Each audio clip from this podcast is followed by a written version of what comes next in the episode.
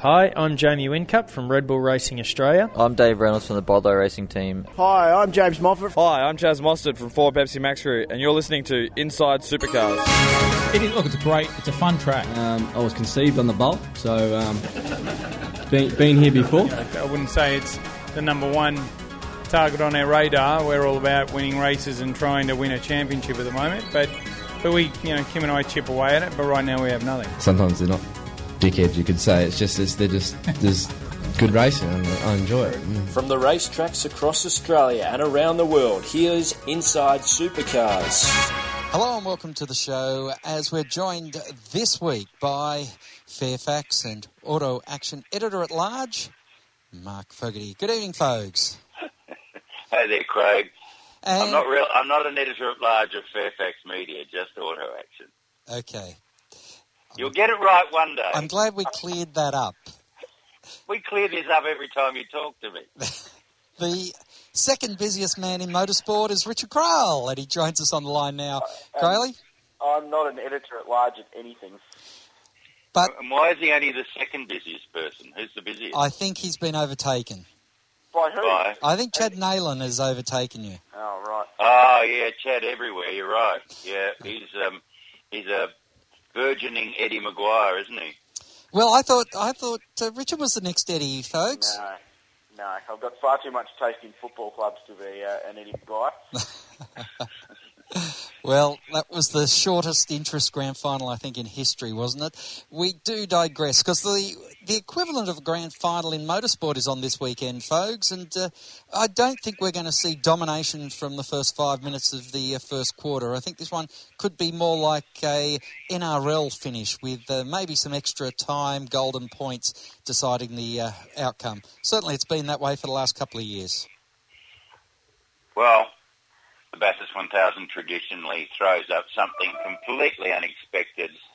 Um, runaways, well, haven't been many of them, them for a very long time. So I think Sunday's winner is not going to be a Hawthorn. Probably won't be a uh, Cowboys either. Somewhere in between.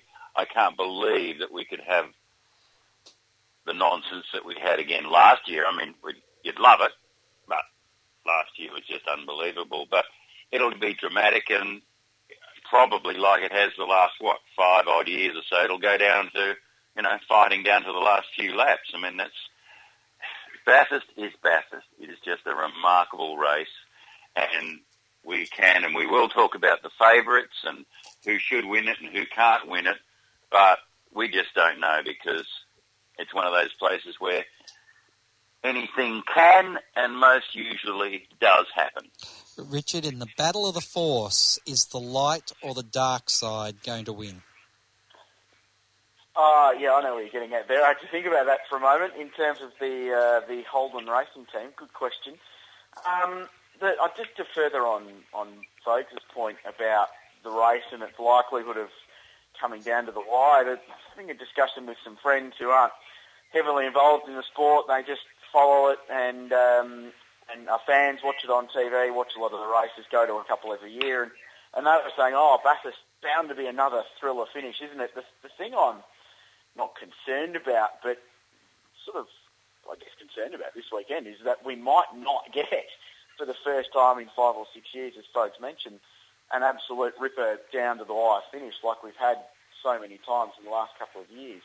It may be that we have someone end up out in front after a long green flag run, or they work the fuel strategy better and everyone else stops, or whatever might happen, all these variables that come up in Bathurst every year, um, that we might end up with someone winning it by, God help us, five seconds, and uh, we'll walk away a bit flat and deflated after uh, so many years of great motor racing. But I'm sure it will, uh, I'm sure it will continue to deliver regardless of the final winning margin, and there'll be enough going on over the six or seven hours of motor racing to keep us all uh, very much amused and entertained. Folks, you, your point that you made very at the very beginning is we haven't seen a blowout race for many years. It's perhaps attributed to the fact that we do tend to get a late safety car. In that last hour, the field's compressed. Oh, of course. You summed it up. You know, that's why, uh, particularly in, you know, in recent memory, certainly in the last decade, you know, that last hour, you know, as the drivers say, you buy a ticket to the last hour to, um, you know, to get in contention. And, and, you know, all hell breaks loose normally in some way or another. And, you know, even Richard's right. I mean, we might have, you know, an easy or a relatively comfortable victory, but even that in itself, given what's happened the last several years, that will be interesting in itself if someone can actually break away. But, uh, you know, un- unless something untoward happens, which always can because of the nature of the event, um, I'm I'm not looking to... I'm not seeing anyone dominate. I, I think it's going to be a, a, a dog fight, as Jamie Whincup would say, from start to finish. And, you know, all the big boys, like they were at the end last year, are all going to be in it. The only problem with dogfights are they're illegal in this country, so I don't know that we want illegal motor racing uh, in and around Bathurst. That's uh, too much. Oh, could it be a cockfight then? Oh, no, they're illegal too. Or maybe that's just what you think of me.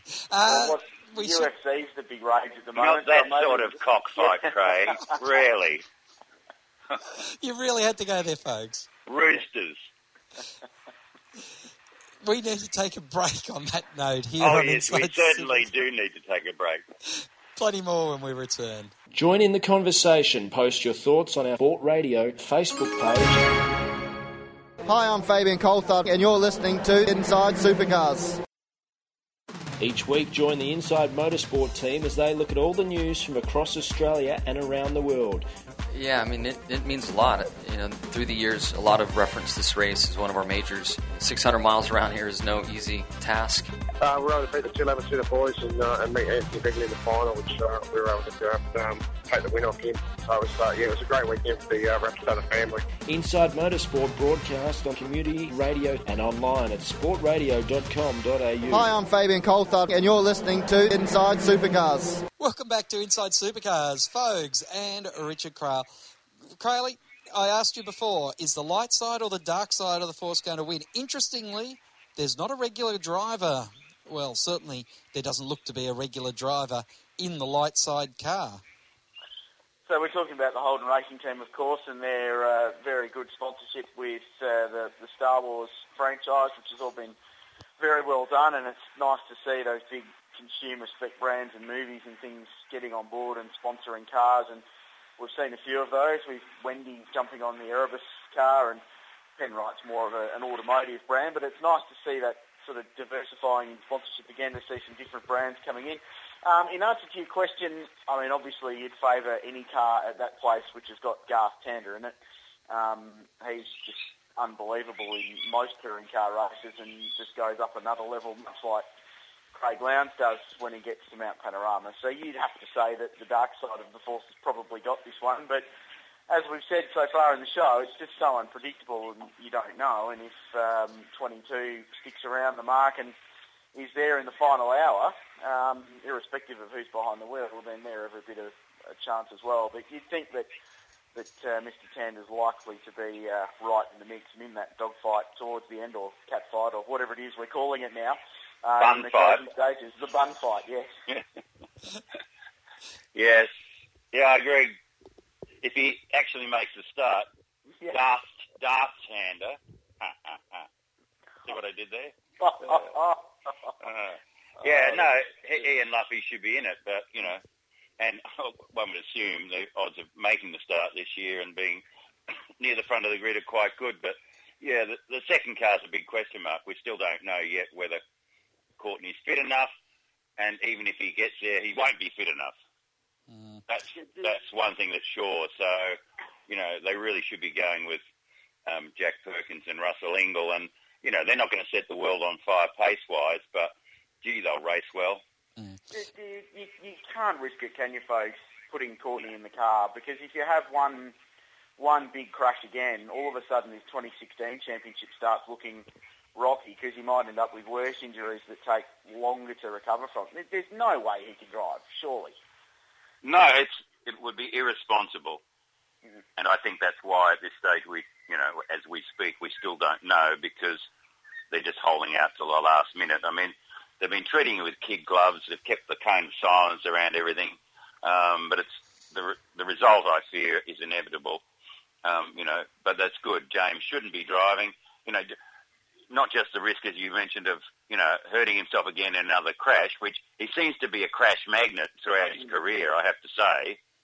You know, Formula One testing, Jaguar tried to kill him twice at that big accident at Phillip Island, you know, when Prema ran into the side of him and broke his leg. And, you know, he's just standing around minding his own business, and a Navy chopper flies down the main yeah. straight at Sydney Motorsport Park, and lo and behold, gets not only knocked over by a, you know, a bit of advertising hoarding off the, or somewhere in the H R T pit, but, you know, it breaks, what, in the end, five ribs, and apparently does, although the medicine of it's a bit vague, but apparently does puncture his lung. I mean, honestly, he's star-crossed. I wouldn't be going near the place.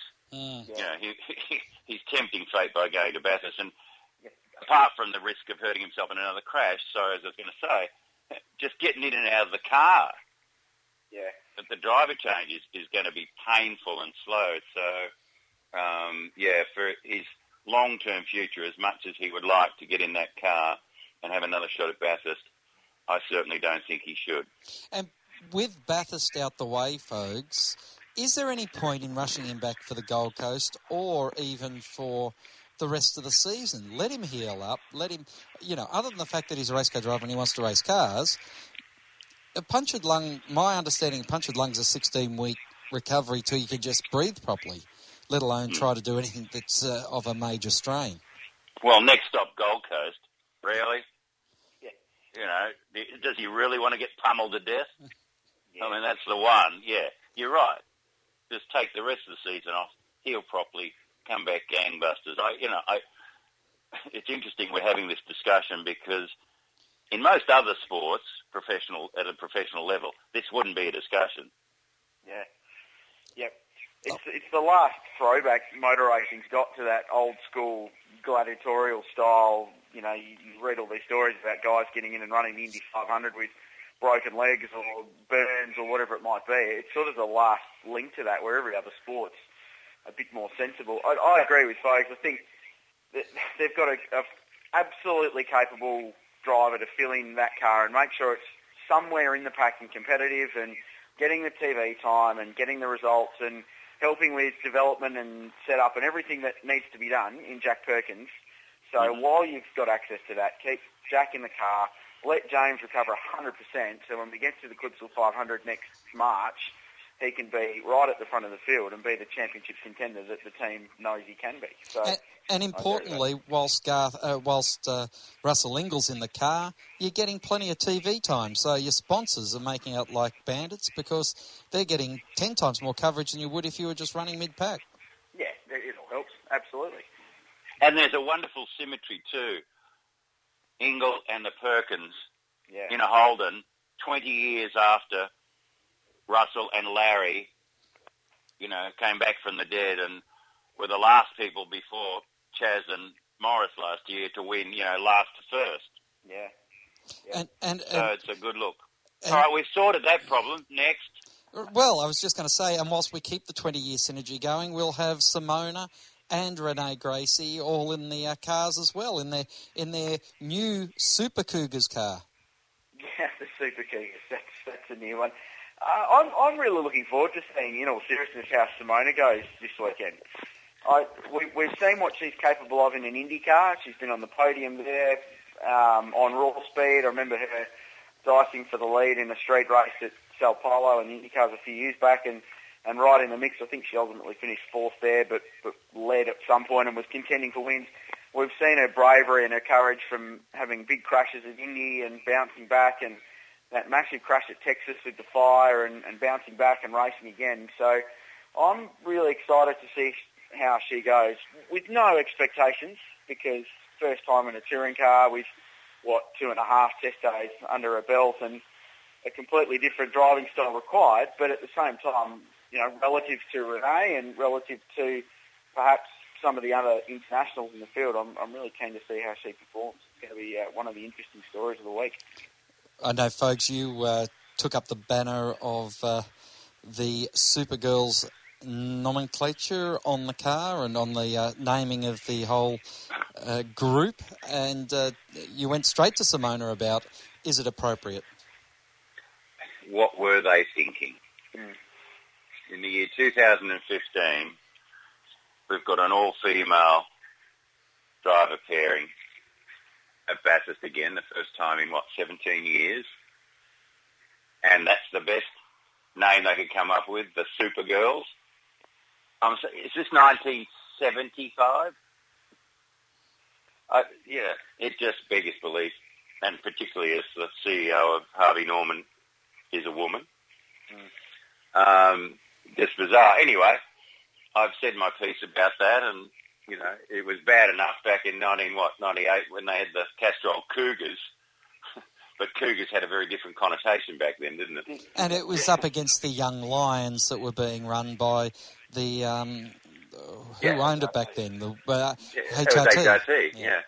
yeah. But, it, you know, it, the game doesn't seem to have moved on very far, you know, in terms of the so-called battle of the sexes. Um, but, look, Simona Di Silvestro, is a, she's a quality race driver. And, you know, she deserves better than to be described as arguably the best female open wheel racer in the world. I mean, in some ways it's a bit of a backhanded compliment. But she has proven herself in IndyCar competition, you know, the most diverse and arguably the toughest motor racing series in the world. She she proved that she is, you know, there on merit.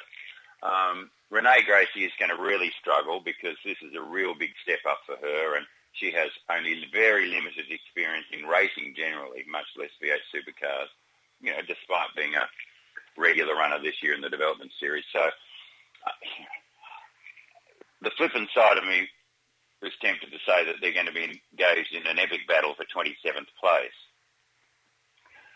which is a bit harsh, but they will struggle. Mm.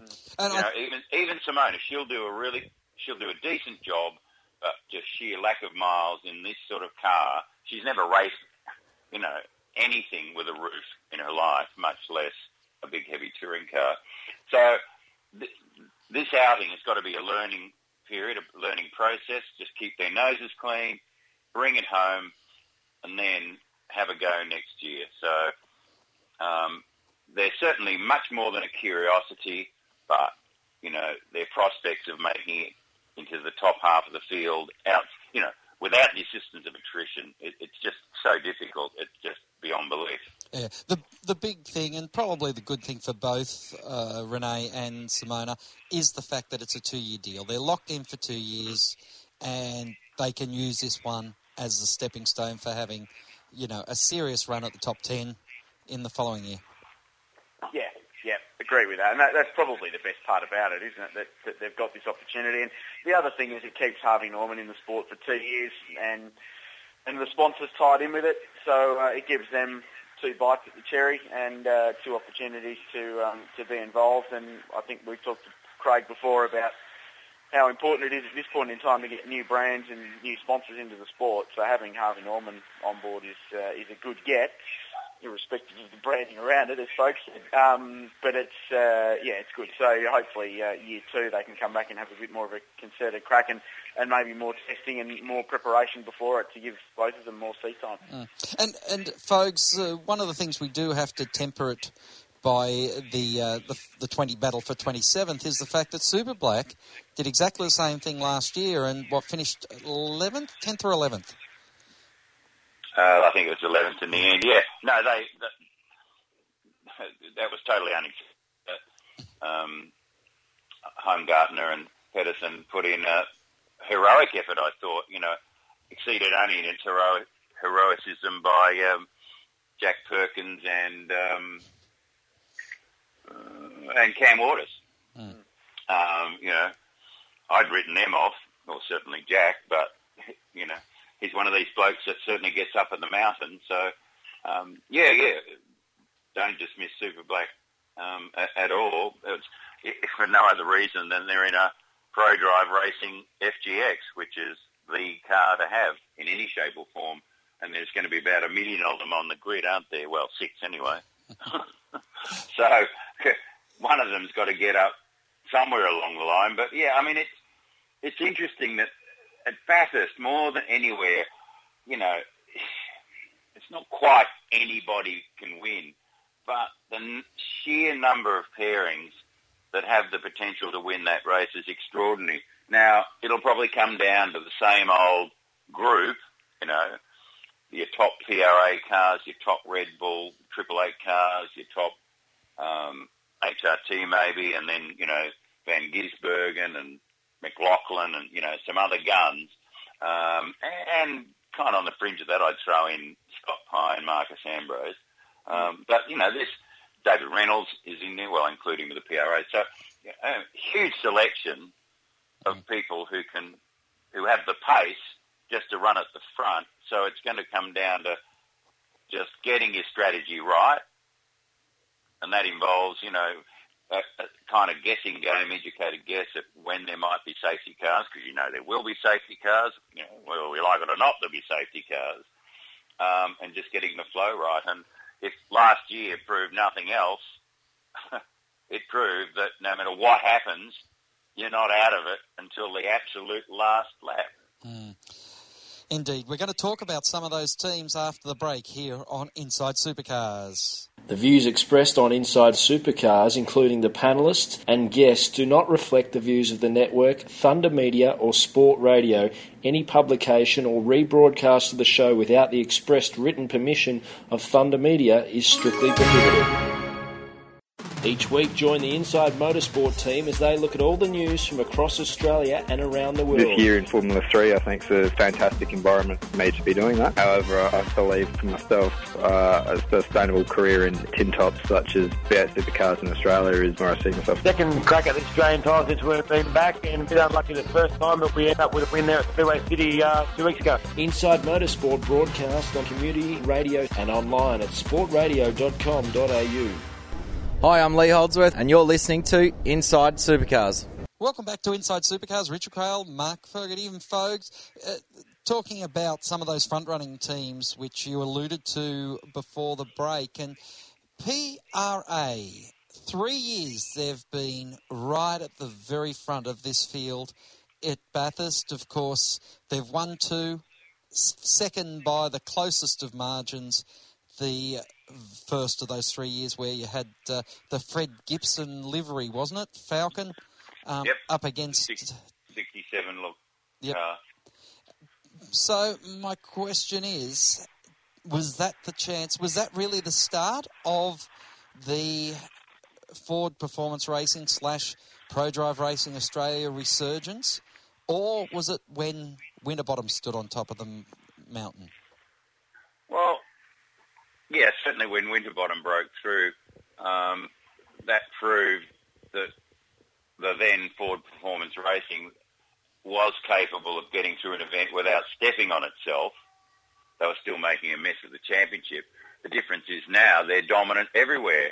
You know, they've taken hold of the championship this year. It's a straight fight between Frosty and Chaz Mostert, um, and there's no reason not to think that that won't be the case at Bathurst. You know, they've got, those cars have got the sheer pace. If they can just use that pace and not get caught up in other accidents or, you know, la, la, la, you know, you, I don't need to tell you guys or the listeners, you know, what could go wrong or what could, you know, what, what they could miscalculate on. But if they just keep their noses clean, they'll be battling it out and, you know, Reynolds could be there. You know, he's certainly quick enough. Um, the question is, can Triple Eight get up off the floor um, yeah, and take the fight back to them? Um, I think they can, but will they win? Mm, probably not, because there's just something about this year. They're not quite on it. So, you know, Whincup particularly, and you can, of course, never count out Craig Lowndes. They'll be in contention, but I just think right at the end, Um, it'll come down to, and uh, the P R A cars, my pick is still Frosty. He's he's got he's got the eyes in. Um, he can see that championship looming. He's not going to let go of it. He was ruthless at Sandown, so uh, he's my pick among many. Yeah, I, I think to, to, to further on the P R A story, and I agree with everything folks said, but to further on that, the the interesting thing for me that weekend is going to be how the co-drivers in that stable compare, and if you, if you look at the five and the six and then the Bottle-O car as well, Dean Canto continues to impress with how he can jump in without doing anything else all year and be competitive like he was at Sandown. I think the big story will be, and, and maybe the difference at the end of the race will be between Steve Owen, who's sharing with Mark Winterbottom, and Cam Waters with Chaz Mostert. And it's going to be really interesting to see how Cam goes after last year. And you mentioned earlier, folks, how good he was with Jack Perkins in that car. And they were the big, one of the big surprises of last year's race, and, and sort of furthers that point that Bathurst is one of the few tracks left on the calendar where you do get those really big surprises of people popping up and going, oh, where have they been all year? Isn't it nice to see them back in the top ten? It, it's going to be really interesting to track how Owen and Waters stack up relative to each other, and I reckon it will have quite a big bearing on where those two cars sort of play out in the last hour when you put your, your main driver back behind the wheel and let them go at it for the victory. Mm. Yeah. Well, look, look what Mostert did last year with an old bloke as his co-driver. Yeah. Yep. And who, in some he... ways, who in some ways did his best to lose it for them. Yeah. And, and, and they still got... got through. Now he's yeah. got this, well, star of the future, no doubt, and, and a young man that we'll see in the main game next year in one form or another, and is mm. completely dominating the Dunlop series this year. It's it, it's an irresistible combination, to, if you really ask me. Mm. Yeah, but yeah, I, I tell you what, I don't think too many people would be upset to see Steve Owen up on the top step of the uh, dais. He's been a journeyman. He, of course, drove for Rod Nash for many, many years. And uh, in some respects, him returning to Prodrive Racing Australia has been a homecoming with Rod and Rusty French, the owners of the team now. Yeah, he's been workmanlike, hasn't he, folks, in, in the last couple of years. And, and he's another one of these drivers that you can plug in and, and you know you're going to get exactly what you need out of him. But I, I agree with what folks said before, Craig, that, that I think... I think the number six car is probably the slightly slightly more favoured combination. And, and on raw speed alone, and we all know that that's not the be-all and end-all when it comes to this race, but on raw speed alone, those two have probably got it over as a pair over Winterbottom and Owen. But they did a really good job at Sandown and did everything he was asked of. So, yeah, he's a very, very good co-driver to have in your corner. Mm. Now, folks, rhetoric aside... the championship is lost for Prodrive, uh, for Red Bull Racing Australia. So does this mean you double your efforts and you go, we can make as much money off winning Bathurst if we do it right as what we can off winning a championship? Well, it depends who you speak to at Triple Eight. You know, for Roland Dane, Bathurst is the be-all and end-all, and uh, for him it was certainly, you know, turn this year into... well, it would change a bad year into a good year to win Bathurst. Talk to Jamie Whincup. Uh-uh. The big thing's the championship for him. So winning Bathurst is a case of salvaging what by his standards, no one else's, but by his standards is a very poor year. Um, and then Craig, well, you know, Craig's just happy any old day, isn't he? You know, la la la. Uh, here we go. He's always a contender at Bathurst. So for him, um, a, a Triple Eight, if they're going to put support anywhere, they actually need to put it behind Craig because he's still a championship contender. And, well, you know, long odds, but he's still in with a chance. So um, the effort should be there. I know Jamie's very keen, well, he's just keen to get back at the front on a consistent basis, but um, he's an interesting chap to say the least. And um, you have to admire his sportsmanship and his love of the sport, and what he wants more than anything is to be involved in a desperate battle right down to the last lap for the race, as he has been for the last three years, mm. which is incredible in itself. And even if he loses, he won't be happy. But in his mind, he'll be proud, you know, just to have um, been a part of another epic finish, which is, you know, I mean, that's a, it's a very charming attitude. It is, and it's one of those things that... doesn't get highlighted very often about Jamie, about his understanding and his respect for uh, what it, for the business. And, you know, whilst he blows off talking about uh, how many championships and how successful he's been, he'll talk about finishing second at Bathurst with almost the same sort of passion as he'll talk about a championship. Yeah, I think in, in some respects his, his biggest problem in his time at Triple Eight slash Red Bull has been the fact that he's had Mister Personality as his teammate and, and in multiple V A P A S victories with him as well. And, and anything Craig Lowndes is involved in in V eight supercar racing, he's the one, the number one story. He's the one that everyone wants to follow and everyone wants to, to talk about, and that's just down to his personality. So uh, it's nice getting those insights from Jamie, because they probably get a little bit lost at times, because he's always put up against Craig Lowndes on the pedestal, and Lowndes is this outgoing chap who's always laughing and smiling and Mister Personality, and Jamie's the quieter one who sits in the corner. But it's great to have those stories. I, I think, folks, you did a really good interview with him a while back in, in A A that, that was really interesting and probably got a little bit more out of him than we've seen in a while. And it's, it's good to get that out of this guy, because he's arguably the greatest we've seen in the sport for some time, and it's nice to know more about these guys. So, yeah, I, I couldn't agree with you more. I think it's uh, it's good to see. Mm. Well, we need to take a break here on Inside Supercars. Plenty more when we return. Join in the conversation. Post your thoughts on our Sport Radio Facebook page. Hi, I'm Nick Percat. You are listening to Inside Supercars. Each week, join the Inside Motorsport team as they look at all the news from across Australia and around the world. Still a bit in shock. Uh... Thanks, thanks everyone. Dissecting the sport with interviews, news and opinion. Got to put money back into the sport at the lower levels to develop the kids and bring them up. You can't rely upon good luck. For Daniel Ricciardo's old man to have found a few mates that tip some money in and send him overseas, there actually needs to be a structure. Inside Motorsport broadcast on community radio and online at sport radio dot com dot a u. Hi, I'm James Moffat. Hi, I'm Michael Caruso. And, and you're, you're listening, listening to Inside Supercars. Welcome back to Inside Supercars, folks, from Fairfax and Auto Action. Richard Crowell, S B S Speed Week, and, uh, gee, just about... Where else? Where, where oh, else? Here's the, here's the three-time V eight Media Association Commentator of the Year, going for four this year, and red-hot favourite for that, I'm sure. Oh, stab me in the heart. Why yeah, don't... Come on. Uh, what? Well, we've got, uh, you've got uh, award winners on the show, Craig, so uh, uh, maybe throw some love, folks. We, we have got the twenty fourteen CAMS Media Award winner on the show with us today, and folks. And when the governing body says, it means something, apparently. So uh, no, That's no, right. Just try correct. and be a racing championship in this country without um, their... Yeah, I'm, I'm not sure about that accolade these days, but anyway, thank you. Oh.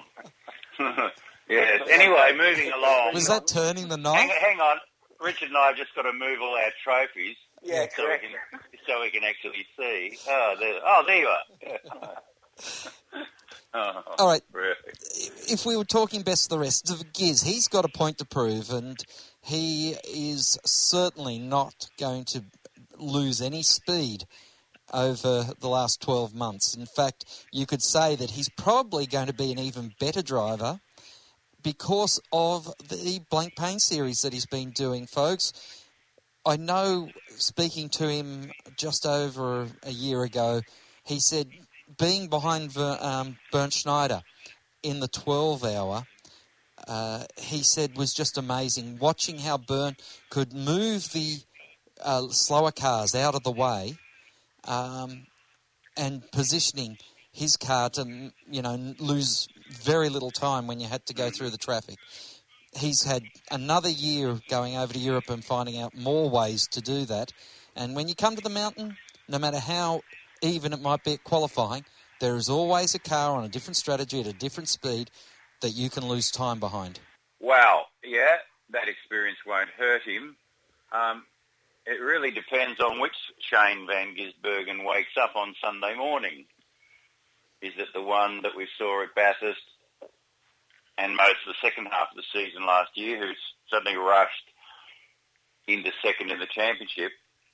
Or is it the other Giz that we've seen so often most of this year, who, you know, up and down, like, it, well, a yo-yo would be envious of how up and down Shane has been. In fact, for a lot of this season, they've lost the plot. Now they seem to have regained the, he and the team, and John O'Webb, who did a remarkable job coming back from not racing for a year, or driving Indy for a year. Um, they redis- looked to rediscover their mojo at Sandown.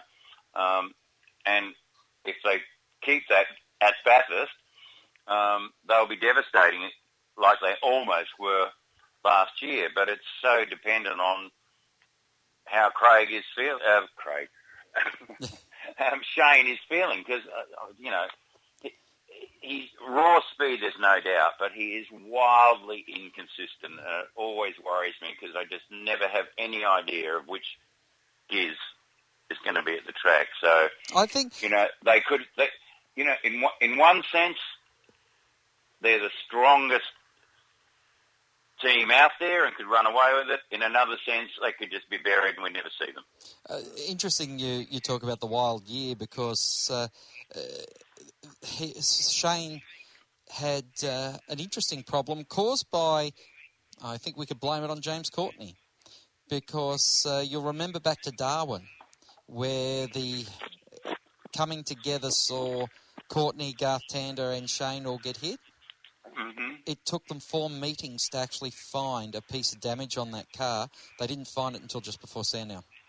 Uh, and so, oh, that could be interesting, yeah, but it goes back to the Clipsal. You know, you could argue that the rot set in for a while when, when the gears, in a very, you know, in, in a great display of sportsmanship, you know, didn't muscle Courtney out of the way when they had that great battle at the Clipsal five hundred.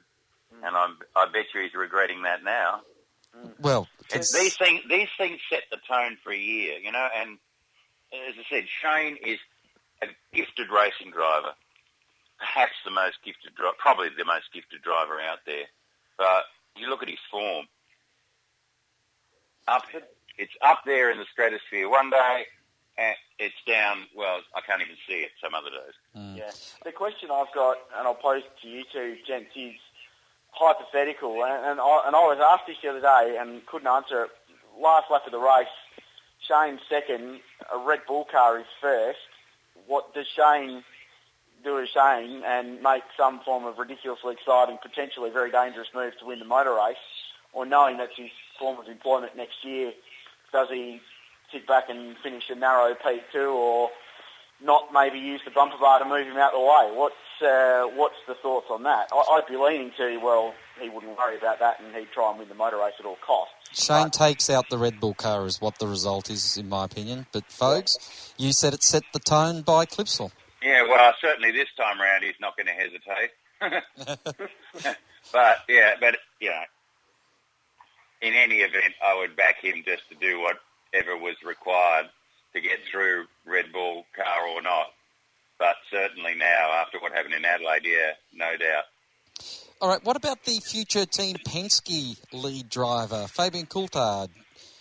Do you think the Albury team can put it together for one thousand kilometres, folks? No. All right, uh, what about you, Richard? Uh, only if by chance Brad engineers a remarkable strategy like he's done a couple of times and they pop up somewhere in the front, you know, half a dozen of the field in the last laps, because they've they've managed to engineer their way there. They don't have the raw speed, do they? And uh, I doubt they'll win the race, but Brad's uh, and that, that team and Phil Keagh, everyone, they, they're smart operators and they've always had good strategy and they always find a way to get themselves somewhere near the front if they don't have the raw speed. So that would be their only chance, though, surely. As for D J R, that's another story, because they could be real dark horses and certainly top ten, if not further up the road, depending on how Marcus goes. Um, but we all know how good Scott Pye is, and, and they could be a real serious contender. You got them in your top five contention, folks? No, no. I haven't. I mean, B J R is interesting because, you know, for a while there, and like, I don't know, the first half or a bit more than the last decade, you know, Bathurst was the one place where you could rely on them to get a big result, you know, and they got on the podium against all odds. But in recent years, it, it's, you know, they've just had a complete hoodoo there they, in the Enduros generally. That, that's why I'm very pessimistic about their chances, but, you know, hopefully they can prove me and many others wrong, but um, I'm not putting any money on, you know. I mean, Fabs has got speed, but again, his record in the in the Enduros is is um, is not overwhelming and certainly not persuasive. And D J R Team Penske, Um, yeah, dark horse. Yeah, maybe out of sight. But, you know, they they should be strong enough to be strong top ten contenders. Um, and, you know, not win, uh, uh, you know, in ordinary circumstances, no, they can't win the race. Might sneak a podium, and, you know, th- this is going to be make or break for Marcus Ambrose. I doubt in terms of long-term future in V O Supercars, but it'll just make or break as to whether, you know, Marcus has still got it. You know, if he, if he can put in a big effort and a big drive, as he emphasises, the co-driver, and he does very much emphasise that he is Scott Pye's co-driver, um, um, you know, it, it, it'll, uh, well, potentially, let's say, give him a, a big send-off. Um, but um, for them to be pace setters, I think, is uh, it's it's unreasonable to expect that. Mm. But the big thing about uh, Ambrose is that he can drone around there during the lunchtime session and get them to the dance. He, you know, he understands long races because out of all the drivers that'll be on the grid, he's done more long races than probably half the grid, maybe even the full grid combined. Well, yes, ironically, of course, you know, he's used to doing four hundred and five hundred mile races every weekend in the U S A and NASCAR, but of course he'll be doing a minimal uh, minimal amount of laps at Bathurst. So it's it's all a bit upside down, really. If, you, if it were me, I'd be making Ambrose the lead driver because I think over the long haul in this sort of event, he'd be your gun driver. But anyway, it's not happening, so well, uh, hope, hopefully it'll be a good, well, I'm tempted to say farewell, but anyway. But the thing is, folks, the good thing about having a, a situation where you have a, a, a reasonably quick, good, solid driver and a quick young driver is you don't have to say the second driver has to do the minimum amount of laps. If he's going well, if the car's doing well, you just give him another session. You give well, him another run. You don't. There's no options, rules. It just gives them options. Yeah. Yeah. Um, you're assuming. You're assuming a lot. I am. Facts not in evidence, but that's no. all right. Um, but let's let's talk about uh, just before the break and your final thoughts, gentlemen. Uh, let's talk about Nissan. We don't need to talk about the horrendous year of Volvo. Nissan promised so much. Second place on the podium, folks. What parallel universe will we see them on the podium again this year? Uh, in normal circumstances, no. I mean, like the race itself, last year's result was a complete aberration, but then, you know, when the when the winner crashes on, on their way to victory, you know, it's only appropriate that the runners-up crash twice on their way to the podium, so no. And, you know, they're running these new cylinder heads and all the ancillaries involved, which were underwhelming, to say the least, at Sandown. So at least three of the cars, not James Moffat, I understand, um, will have the upgraded engines. So who knows? Reliability of the of the new setup is not great. Um, if the Nissans have Mumbo to match their cornering over the top of the mountain, it might be a different story. But I think you'd... Um, You'd have to be wildly optimistic to expect them to be up there on sheer pace, assuming, you know, the race is at least semi-routine. So, no, I'm not putting big money on them at all. Uh, and now, uh, I, Richard? I agree with that. They're, they're, they're the team that if they pop up towards the end somewhere in the ten, you go, oh, that's nice, good on them. But they're not likely to uh, contend, are they? Folks mentioned there, Richard, about uh, three cars having the new engine and the guy who hasn't signed to extend his contract with them, still having the old one. Am I being a bit facetious there? Oh, probably not. Um, but, oh, you're uh, so cynical. Oh. Yeah. oh. Oh. I was just going to say that uh, Fogs is probably the better person to ask that question of, uh, Craig, rather than I, because uh, if anyone's got their ears to the ground on what drivers are doing next year, it'd be him. I, I would suggest that I, I might have stolen that line from Fogs. If he hadn't wrote it yet, he will. Yeah. yeah, sorry. Oh, oh, oh, sorry. I'm, I'm on. Oh, I don't know what you mean. No, I, I suspect. oh, I just told a lie then. Um, no, yeah, I, I, you know, there may be a shortage of parts, inverted commas. Um, but I, I think James is probably, for a variety of reasons, probably not the most favoured son of Datsun, sorry, Nissan, um, at the moment, and his future at that team is um, uncertain, I think is the term we use. Um, so, yeah, it may not be a coincidence that, as I understand it, he's the only one, again, as it was at Sandown, the only one of the four Nissans combinations that doesn't have the hot new setup, mm. which costs squillions. Hopefully the uh, seven hundred c c turbocharged thing that Rick and Todd took to Mount Panorama this weekend doesn't outperform the hot new setup. The Figaro, mm. yeah. Uh, For a team that hasn't delivered on uh, on race results, they do manage to get a fair whack of P R, they don't they? Well, well, that's it. You, you won't see them again. Don't worry. We need to take get a break, a winner and a final thought after this. Join in the conversation. Post your thoughts on our Facebook page, and to ask a question, email insiders at sportradio dot com dot a u. Each week, join the Inside Motorsport team as they look at all the news from across Australia and around the world. Yeah, I mean, it, it means a lot. You know, through the years, a lot of reference this race as one of our majors. six hundred miles around here is no easy task. Uh, we were able to beat the two eleven Cedar boys and, uh, and meet Anthony Bigley in the final, which uh, we were able to do and, um, take the win off him. So it was, uh, yeah, it was a great weekend for the uh, Rapstada family. Inside Motorsport broadcast on community radio and online at sportradio dot com dot a u.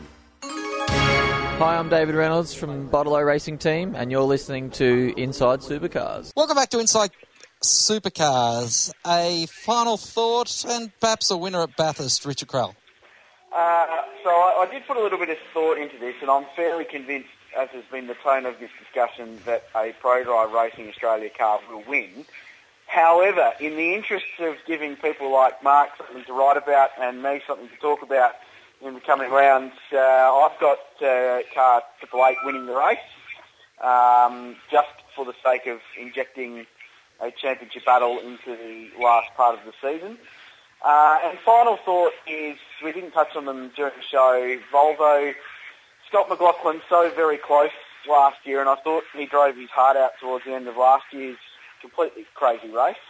Um, I would love to see them get a solid result. Not expecting them to win, probably not expecting them to be on the podium, but if they can be five or six at the end of the day, get to the finish and be competitive, uh, I think that will help make up for what's been an absolutely rotten year for uh, the Gary Rogers Volvo team. Mm. Now, you do have a bit of pressure on you because you have picked the you have picked the podium before on this show.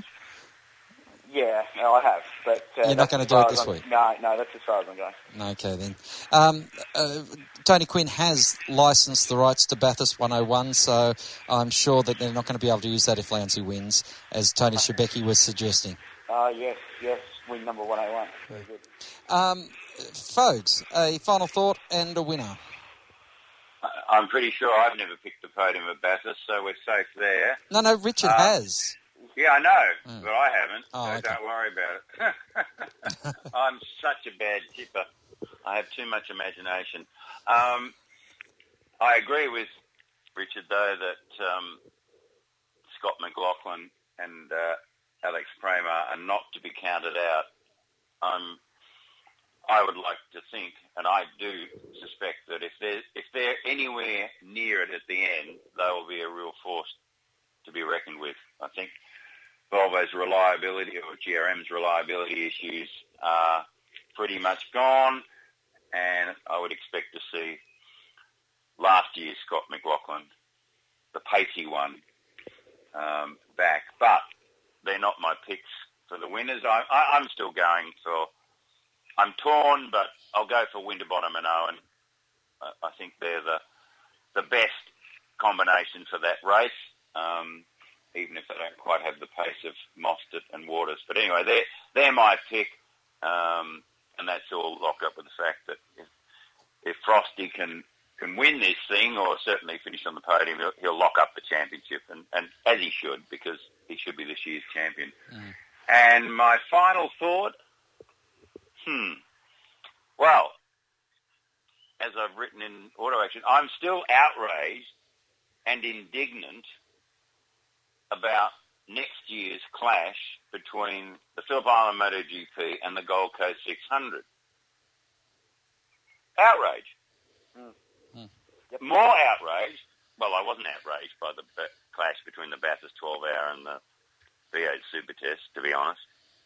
But I'm certainly outraged about it, about these two big events um, clashing next year, but nobody else seems to be worried about it, but I'm certainly not happy, and I'm not happy from the point of view that, no, it won't affect ticket sales of each one iota, different audiences, you know, different states, sixteen hundred kilometres apart, the races, but it will potentially force people to make a choice, T V viewers, who are by far the biggest, you know, component of the audience, to make a choice unless the Australian Grand Prix Corporation and Dorna and V eight Supercars sit down and work out work it out so that the race times for the big events on the Sunday, um, the Australian Motorcycle Grand Prix and the second leg of the Gold Coast six hundred, are staggered so that they don't clash. And so for free-to-air viewers on ten, people can watch both and they don't have to make a choice between, you know, one race on ten and one race on one. Um, you know, and Fox Sports, not such a big deal, but even then it could be split. But it's easy for Fox, easier for Fox Sports just to put one on one, ten on one on the other. But that shouldn't happen. Major motorsport events of any kind in this country should not clash. It's been a complete nonsense for the last several years that Rally Australia has clashed with the Sandown five hundred. Or every that, rally every rally run in this country clashes with a V eight Supercar race. Well, yeah, well, particularly, and there was one, it may have been as recently as last year when the V eights were racing at Phillip Island and, you know, further up the road, but still in Victoria and within reach of Melbourne, you had the Victorian round of the, of the A R C, you're right. But certainly major international or major national events shouldn't clash, and we've had for some years the clash between Rally Australia and Sandown five hundred. That finally seems to be over next year when it looks like Rally Australia will become the last round of the World Rally Championship in November. So phew, so, so we're over that. And Sydney. Then suddenly, MotoGP at Phillip Island, arguably the second biggest motorsport event in the country, and in, you know, global importance certainly, is clashing with the Gold Coast six hundred, which is a showcase V eight event. Oh, really? Really? Folks, it's always a pleasure to have you on the show. And it's always a pleasure to be here. Especially with the multi-award-winning Richard Crowell. I was going to say the same thing about uh, a doyen of Australian motoring journalism, mm. such as himself. So uh, oh. load that trophy shelf up, folks. Load it up. Yeah, yeah, I've got the duster out. It's lovely. Takes Shiny. a long time, doesn't it, when they're as full as ours? Shiny, I know, isn't it? Yeah. All right, yeah. rub it in, rub it in. Get the brasso out. Yeah. That's all we have all time right. for this week on Inside Supercars. Till next time round, keep smiling and bye for now. Inside Supercars is produced by Thunder Media. Tune in next week for more at sport radio dot com dot a u or lock in the podcast on your iTunes or mobile device. Search Inside Supercars.